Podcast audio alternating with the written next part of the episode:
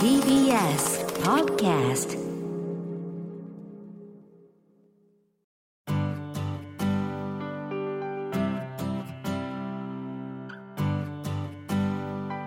マイライフマイチョイス。安藤博樹でございます。さあ、えー、10月に入りまして、えーラジオやテレビ新しい番組が数多くスタートする季節でもございます、えーこの番組マイライフマイチョイスももその番組の一つなんですができるだけ長く続けるように頑張ってまいります。よろしくお願いいたします。では早速この番組の最初のお客様をご紹介いたしましょう。俳優そして映画監督としてもご活躍奥田英二さんです。よろしくお願いします。どうも。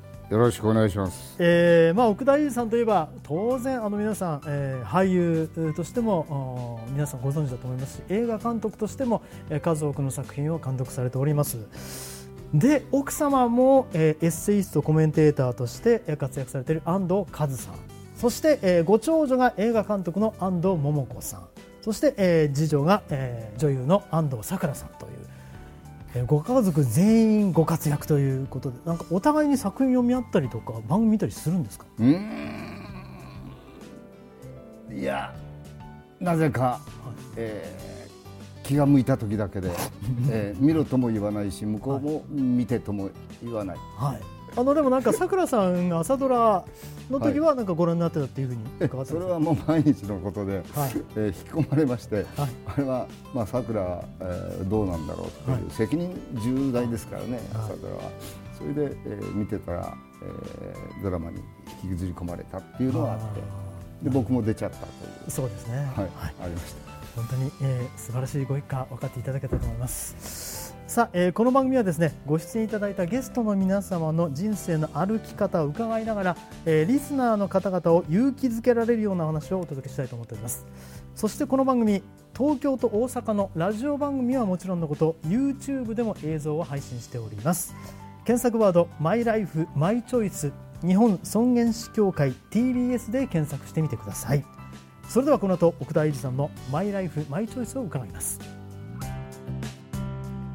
公益財団法人日本尊厳死協会プレゼンツマイライフマイチョイス。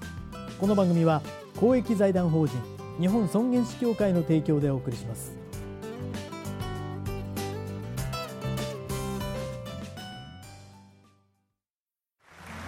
すごく素敵な舞台だったわね。主人公の生き方最後が泣けたわ。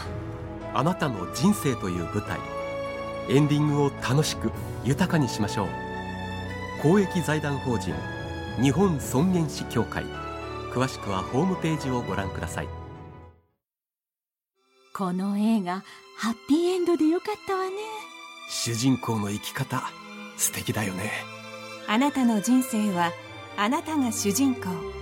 ハッピーエンドのために。公益財団法人日本尊厳死協会。詳しくはホームページをご覧ください改めまして今日のお客様奥田英二さんです。よろしくお願いいたします。どうもよろしくお願いします。もう奥田さんといえば、まあ、もちろん俳優映画監督そして絵も描かれるんですが、まずはじゃあ俳優のお話を伺いたいと思います、奥田さんにとって俳優というものは何ですか？まあこれはなんせ小学校5年生の時に一本の映画を見て、えーびっくりしてあの中に行きたいスクリーンの中に行きたいと思って、はい。えーからですからね。うん。それからもう延々とそのスクリーンという映画という映画俳優に対してもうどんどんどんどん夢が膨らんでしまって、えー人口5,000人ぐらいの町では、えーその中の地域の兵所恐怖症みたいになって 早く出たい早く出たいっていう感じだったですね。えーですからまあこれは人生そのものを、はい。えーそしてまたいろんな役をやらさせていただくわけですから、もう人の人生も代弁したり、えー映し替えたりするから、まあワンダーランドですよね。ワンダーランド、はい、ただあのそんな中でたくさんの作品はい。出演されています、監督もされています、ええ。その中で、まああのまあ、印象に残ると言っても困るとは思うんですがあえて俳優としても監督としても印象に残っている、まあ、作品ですとかシーンだとかありますか？それはねそう言われるととてもえー大変なんですよ、はいはい。やっぱり映画監督にな俳優としてのはい。自分の師匠っていうのが、え2人いらしてて、はい。熊井圭監督と、はい。えー熊城辰巳監督、はい。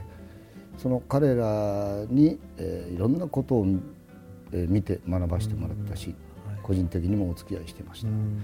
だから、えー作品的には何がって言ったら、うん。えーそれもう全部自分の出たものは大好き、うん。で客観的な意見だと黒澤明監督が大好きってなる、はいはい。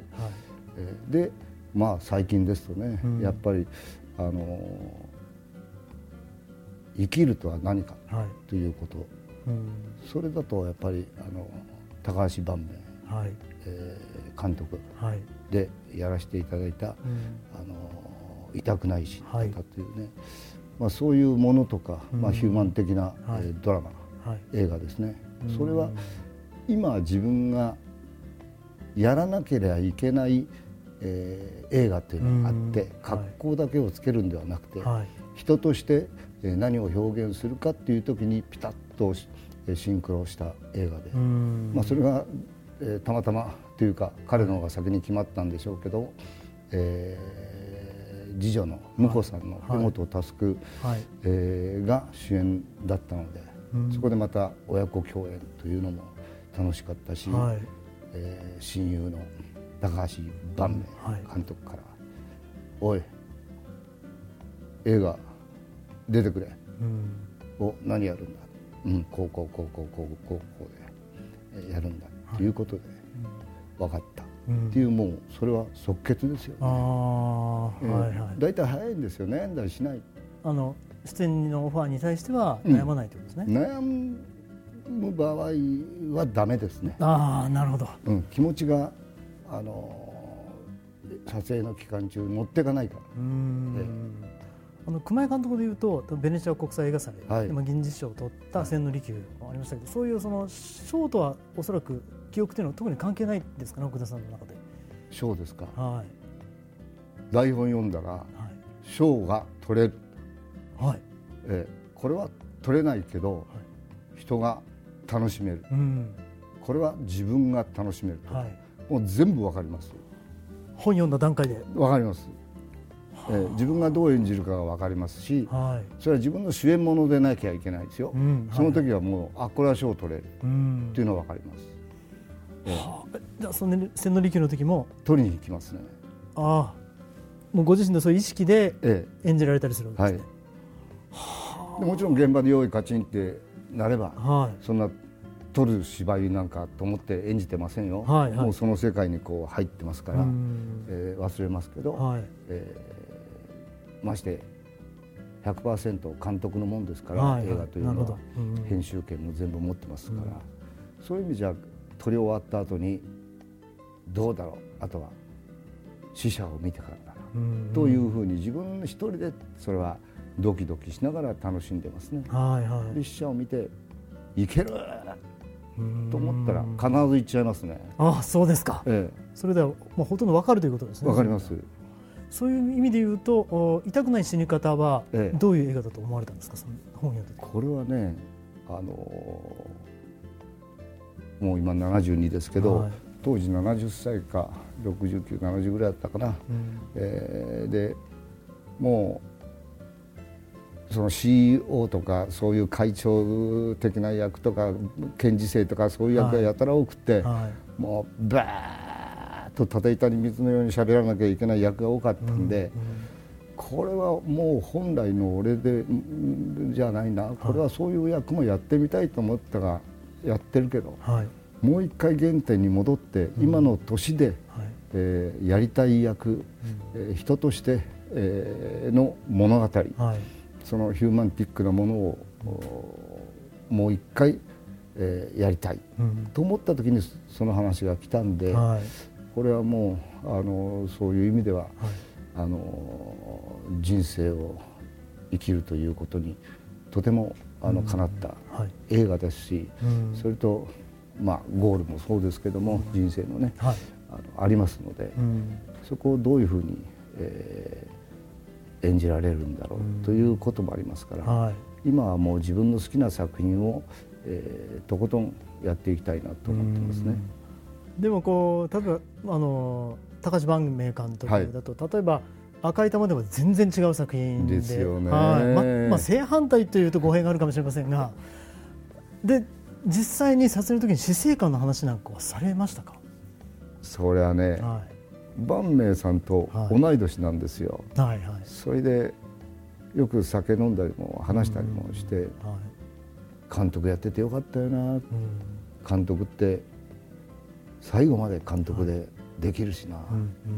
俳優はセリフ覚えられなくなったらアウトだからでも監督って布団を運んでもらって解いたじゃねえけど寝ながら「用意スタート」ってかけられるもんな、うんうんというね話はね、はい。えーしましたね。あこの作品の撮ってる時？いや撮ってもう違う日にああ時にね違うね2人だけで、はい。えーあの小料理屋でカウンターではい、はい。日本酒を飲んでる時に。あその豪華な小料理屋に行ってみたいですね。高橋晩明監督と 奥田英二さんが 2人でその話をしてるわけですね。そうです楽しいですよ。なんと贅沢な小料理屋と思いますけどでも、ええ。やっぱりそういう最後のことはやっぱりお話にはなったことがあるということなんですね。ありますね。やっぱり、うん。あのーまあ、世代がどうしてもちょっとある意味イデオロギーが突っ張ってる70年代をこう生きてきた青春時代、はい。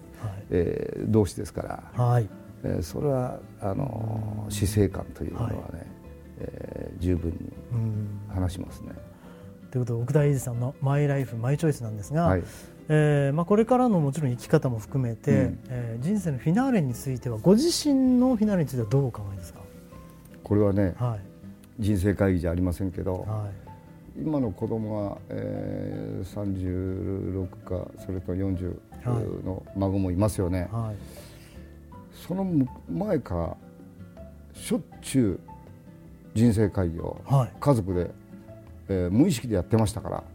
あの意識せずに自然と、はい財産のことから、はい。えー入院したらどうだこうだとかうん、えーファイナルの時は、えーどうなんだってで僕が伝えたことがあるのは、えー俺が入院していよいよ召されるっていう時があるとするならば、はい。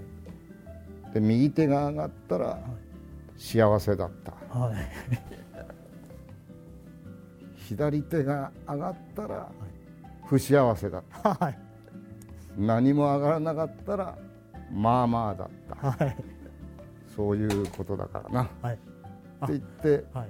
えーあの伝え何回も伝えましたねああそれは家族はご家族は固唾を飲んで見守るでしょうねその瞬間は。でご自身ではどどうなると思いますか？もうねはい。あの、えー7年前はい。と5年前に、はい。えー孫がはい。2人いるんはいですよ、はい女の子が2人、はい。じいじってね、はい。その子たちが世の中に出てきたことによって、私のエロティシズムははい。真逆の方向性を持ってはい。飛翔していって消えていったね、無産無償と。自由にはい。触れ合うことができる、あー自由に触ねれ合う。はい。ええ SNS の世界じゃないですから、はいはい。で、まあ、おかげさまでじじっ子でばばっ子だから、はい。えーじいじいばあばってなるう。ん。しょっちゅううちに泊まりに来て、はい。えー今日はじいじと寝る今日はばあばと寝るはって、えー言うわけですよ、はい。でそれがずっといまだに続いてますから、はいそうするとね自分のあそれで娘2人もいた時があって「お父さんどう？孫って」って聞かれたの。はいはいお前らの10倍たのあの可愛いよって言ったら、真剣に兄弟がたまたまうちに兄弟揃ってたんで、真剣に「え？なんて言った今？ん？いやお前らの10倍楽しい。ああ楽しいというか可愛いな、はいはい。うん可愛い。ってはい言って、はい。はあ冗談じゃない？はい。ねえお姉ちゃんとか言っちゃってさ、はい。それぐらい、はい。あの可愛い。じゃあ変わったんですか？もう感覚も全然あこ本邦初正直を言うとですね、はい。変わりましたね。うはあ。ええ。どういうところが一番変わりました？あのね結構頑固親父みたいなイメージがある。全てにはい。あその通りで、はい。全てにまあ頑固なところはあるんですけど、はい。全てに対して優しさを持って見つめることができて、はい。全てにおいて厳しいところも見ながら自分の中で咀嚼してはい。必ず「運」という言葉を入れるんです。はい。例えば安藤さんが、はい。えー喧嘩したとする、はい。奥さんでね僕が旦那ではい「ねえ今日どこ行くの?」って2回やりますから、はいはいまず「今日どこ行くの?」って喧嘩したと言ってください、はい。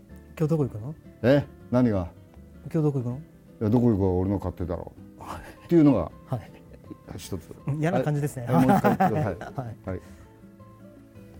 今日どこ行くの？今日はね、えーどっかブラブラしてこようかなと思うんだけど映画かな。なんだろうな。っていうこれはね今「運」ってはい「運」って「運」と言ってもいいんですけど、言葉で「うん」って言った方が一番いいんだけど「はい。うん」って言うと、はい。カーッとしたのが全部ふわーっとはい。溶けるんですよ。はい。でもさっきのやつは喧嘩したままイライラしてると、どこ行くの？なんだよ、となるじゃないですか、はい。相手もそうですよね、うん。君今日どこ行くの？え私？なるでしょ、はい。それを必ず最近はね、はい。ここ4年間ぐらいはい。運を入れるんです、うん、その運を入れられるようになったのはお孫さんのおかげでその通り、はあこれは違いますね、ええ。はい。奥田さん違いますね。その素直さをはい。実を言うと、表現しなきゃいけないと思った。の、うん。それに気づいたのが良かった、はい。表現するっていうのは何だろうと思って考えて考えて考えたら「運だ」とどのつまり「運。うん」うん。あのすごい。使ってくださいよ。わかりました、はい。すごいお話の、えー、帰着になりました最終的には運です。はい、さあということで、えー素晴らしいお話を伺いました。今日のお客様奥田英二さんのマイライフマイチョイスでございました、えーこの後ですねあなたのマイライフマイチョイスメールや、えー質問にお答えします。奥田さんも最後までお付き合いください。お願いします。お父さん私たち本当に素敵な人生を過ごしてきましたね。そうだねこれからももっと自分らしく生きていこうね。はい。これからも。あなたの人生あなたらしく。公益財団法人日本尊厳死協会。詳しくはホームページをご覧ください。すごく素敵な舞台だったわね。主人公の生き方最後が泣けたわ。あなたの人生という舞台エンディングを楽しく豊かにしましょう。公益財団法人日本尊厳死協会。詳しくはホームページをご覧ください。あなたのマイライフマイチョイス。メールでいただいた質問にお答えするコーナーです。えあなたの疑問質問にお答えするのは映画痛くない死に方。そして一人も死なせへん2コロナと戦う尼崎の町医者などの作品を書かれた日本尊厳死協会副理事長の長尾和弘さんです。長尾さんよろしくお願いします。はい、こんにちは。よろしくお願いします。ります。えーまあ、東京首都圏では以前も、えーはい。このテーマで番組をお送りしました、えーその時もそして現在も番組宛てそして日本尊厳死協会宛てに数多くのメールが届いております、えーその中でもリビングウィルって最近聞きますがどんな意味ですか、はい。とか、えーリビングウィル日本語ではどう表現すればいいんでしょうか？こんな質問が多数いただいております、はい、えー長尾さん、えーこれはどのようにお答えいただけますか、まあ本当にね英語なんでね、はい。ちょっと馴染みがないっていう人も多いと思うんですけども、はい。リビングっていうのはまあ生きているっていうことですね。まあいろんなまあ人生の最終段階と言いますけど、そこに対する、えー希望、そのウィルっていうのは意思ですから、本人の意思、まあそれを、えーしっかり文章で残しておこう。はい。そして家族やお医者さんとよく話しておこうということなんですけども、はい。もう横文字はあるんですけども、日本語でちゃんとした日本語訳は決まってなくて、はい。我々は命の遺言状って言ってることが多いんです。はい。まあ、ですけども、まあ、外国から入ってきた言葉なんですけども、まあ、もうリビングウィルの方が、えーやっぱりこうふつっとくるんで、今それを使ってます。いずれは日本語訳に変わるかもしれませんけどねそんな感じです。そして人生の最終段階で、はい。自分がえーどこでどのように暮らしたいのか、そして、えーどのような医療介護を受けたいのかそれを、まあ、しっかり自分が一筆書こうと、はい。えいうことがあリビングルということです。はい確かに遺言状ですとこれまでとの差がなかなか難しいですもんね。そうなんですよ。うん。あのーそうなんです。遺言状っていうのはやっぱりその亡くなられた後のはい。いろんなお金の部分の処理なんですけど、そうではなくて亡くなられる前それまでの生きてる間のことなんですね、はい。そこがまあ全く違うんですけど、うん。ですからよくあのエンディングノートっていう本とかね、ありますよね。えこれってでも大半があその亡くなられた後のことなんですよ。うんこうしてここれという、はいまあ遺言ですね。ね。遺はい言がメインです。でも、はいリビングウィルっていうのは、えーそういうそその前の生きてる間のこと、そこに対する本人の意思をどう表明するかっていう問題で、まあ教会ではリビングウィルノートっていう本も書いて。はいえー出してましてそこに皆さんが自由に記載して、でまあ、何度も話し合いをするんですけどもそのプロセスもあ文書化して記録に残そうという試みを、えーひあの啓発してます。うん。もう生きてる間にその自分の意思をウィルをははいっきりさせておくというそうでですすね。はい、あの尊厳死協会というふうに、はい。副理事を務めていらっしゃいますけども、い、わゆる今のところで言うと日本語で言うと尊厳死ということになるんですか、ね、そうですね、まあ、リビングウィルに基づいて、えー尊厳ある最後自然な最後自然に任せた最後これが尊厳死ですね。うん。でまあ、尊厳死とリビングウィルの関係っていうのはもうほとんど同義、はい。表裏一体なんですね、まあ、そういうふうに考えていただいたらと思いますし尊厳死協会の、えーまあ、目的はリビングウィルの普及啓発なんですね。うん。この番組もその一環です。はい。まあ、あの今回お越しの、ね、奥田英二さんが、まあはいえーまあ、まさに長尾先生の役を演じられたわけなんですけども、はい。えー痛くない死に方というのは、はい。そのいわゆるそのうちの一つのそうです。概念ですね。その映画はもう本当にリビングウィルあるいは尊厳死をもう正面から描いたあ作品だと思います、うん。今までそういう映画はなかったと思うんですね、はいはい。そしてその映画の中で、うん。なんと、まあ、僕が原作なんですけど、はい僕の、まあ、役をはい奥田英二さんがやっていただいたということで、はい信じられないんですけど本当のことです。あのお名前もね長尾先生が長野先生になってそうですね。一時違いですけどもそうですもう。完全にあれはその長尾先生がモデルの役ということですよね。そうです。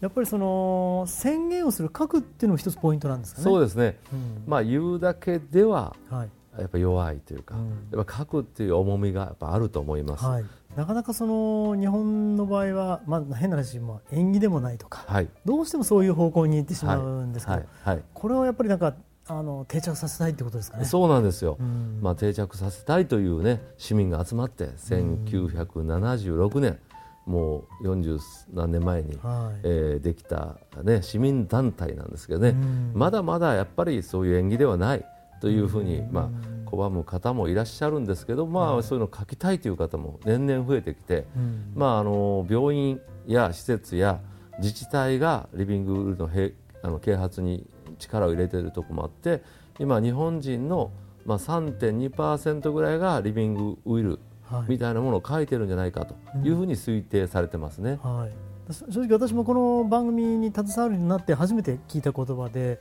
でも聞くとあこれ自分のこととして、うん。あこれは自分もそういうのをきあのいわゆる表現しておく必要があるなっていうのは痛感したんですけども、はい。じゃあ今ちょっと待ってくださいね。やってたかっていうとじ具体的にやってない自分に気づいてですね、うん。やっぱりこれはあのまず意識があってん。実際実践にするようになるにはもう僕もちゃんと反省も含めてうん。やらなければいけないなと思っているところで、うん。ただ最初こう書き方というか、うん。どうしていいかわからないっていう方もいらっしゃると思うんですけど、別にその書式とか形式があるわけじゃないんですよ、まあ、日本尊厳死協会の、はい。まあ、形式がありまして、うん。それ、まあ、時々改訂して、まあ、はい。本年度版もあるんですけれども、うん。あのやはり、まあ、とりあえず私は延命治療を希望しません、うん。でだけど緩和ケアはしっかり受けたい、まあ、胸が、まあ、そこにサインをして。そしてもっと具体的に例えば胃ろうっていうものがありまして、そういうのを希望するかとか、まあ、そういうコーナーもあって一つずつチェック項目もある、はい。そしてまた自由記載。もっと自分のもっとこれも例えば家にずっといたいとか、はい。い、や施設が絶対いいとか、うん。そういうところもある。ということで、まあ、日本尊敬師協会のならではの、えーリビングル改定を定期的に行っている、でそれはまあ協会のホームページ見たら、あのダウンロードできますし、うん。えそれにまあ皆さん自由に書いていただいてそして現在ではあの家族とか、まあ、お子様とか、うん。まあ、身内の方ですね、えー代理、えー決定者とか代理諾人って言いますけど、まあ、本人だけじゃなくてそれを支える方の、まあ、できたらサインもですね、うん。こういう宣言をしてますよっていう承認ですね、はい。サインも加えたもの、まあ、そういったものがリビングウィルの原本としてですね、教会の本部に、まあ、あのちゃんと保管してまして、まあ、これも個人情報になりますから、はい。まあ、何か紹介があればちゃんと、まあ、それはちゃんと、えーこの人はこういうことを言ってはりますよということでこうあの、まあ、その人に、えー外に出すことも当然あるわけですね。うんなるほど。逆にあのいわゆる最先端医療を受けたいというような希望も残せるということですねもちろん。これもリビングウィルで、えー差し控えるだけじゃなくて、むしろ今言われたようにこれをやってほしいということ、うん。自由に自分の人生の最終段階に対する希望なんで、自由にえー表明していただければなと思ってます。その辺の誤解を解けるといいですね。そうですね、はい。もうおっしゃるようにね誤解されてて、はい。あのーされてますね。だから、はい。もう自由にやっぱりもうこういう人生の最終段階にうん。ついて語りましょう、はい。語り合いましょう、ねいう会であるしで、やっぱ家族とも語ってほしいですね、そうですやっぱね。えー尊厳死っていうのはは自然な最後を見守るという形で、はい。一応明確に区別してます。うん。はい。その辺も皆さんぜひですねあのね誤解も解いていただければと思います、はい。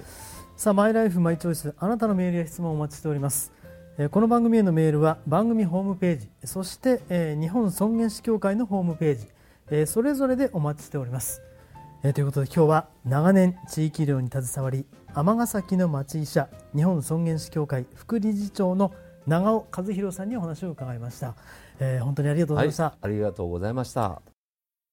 この映画ハッピーエンドでよかったわね。主人公の生き方素敵だよね。あなたの人生はあなたが主人公。ハッピーエンドのために公益財団法人日本尊厳死協会詳しくはホームページをご覧ください。お父さん私たち本当に素敵な人生を過ごしてきましたね。そうだね。これからももっと自分らしく生きていこうね。はい。これからもあなたの人生あなたらしく公益財団法人日本尊厳死協会詳しくはホームページをご覧ください今日はお客様に奥田英二さんをお迎えいたしました。さあ奥田さんこの番組にご出演されてどんなお気持ちどんな感想をお持ちですか？いやいやもう本当にこの短い時間だったんですけど、はい。あっという間に自分のいわゆる人生とも違う何かを、えー意味不明な大事なものを振り返ることができて、はい。えー楽しかったですね、はい。やっぱり声に出すっていいですね。そうですね、はいもうそういうことをいただけただけでこの番組やって本当に良かったと思っております。はい。しかも記念すべき1回目のゲストなんで今日は本当にありがとうございました。さあこの番組は YouTube でもご覧いただけます。マイライフマイチョイス日本尊厳死協会 TBS で検索してみてください。お相手は安藤博樹でございました。それではまた来週お会いしましょう。さよなら。公益財団法人日本尊厳死協会プレゼンツマイライフマイチョイスこの番組は公益財団法人日本尊厳死協会の提供でお送りしました。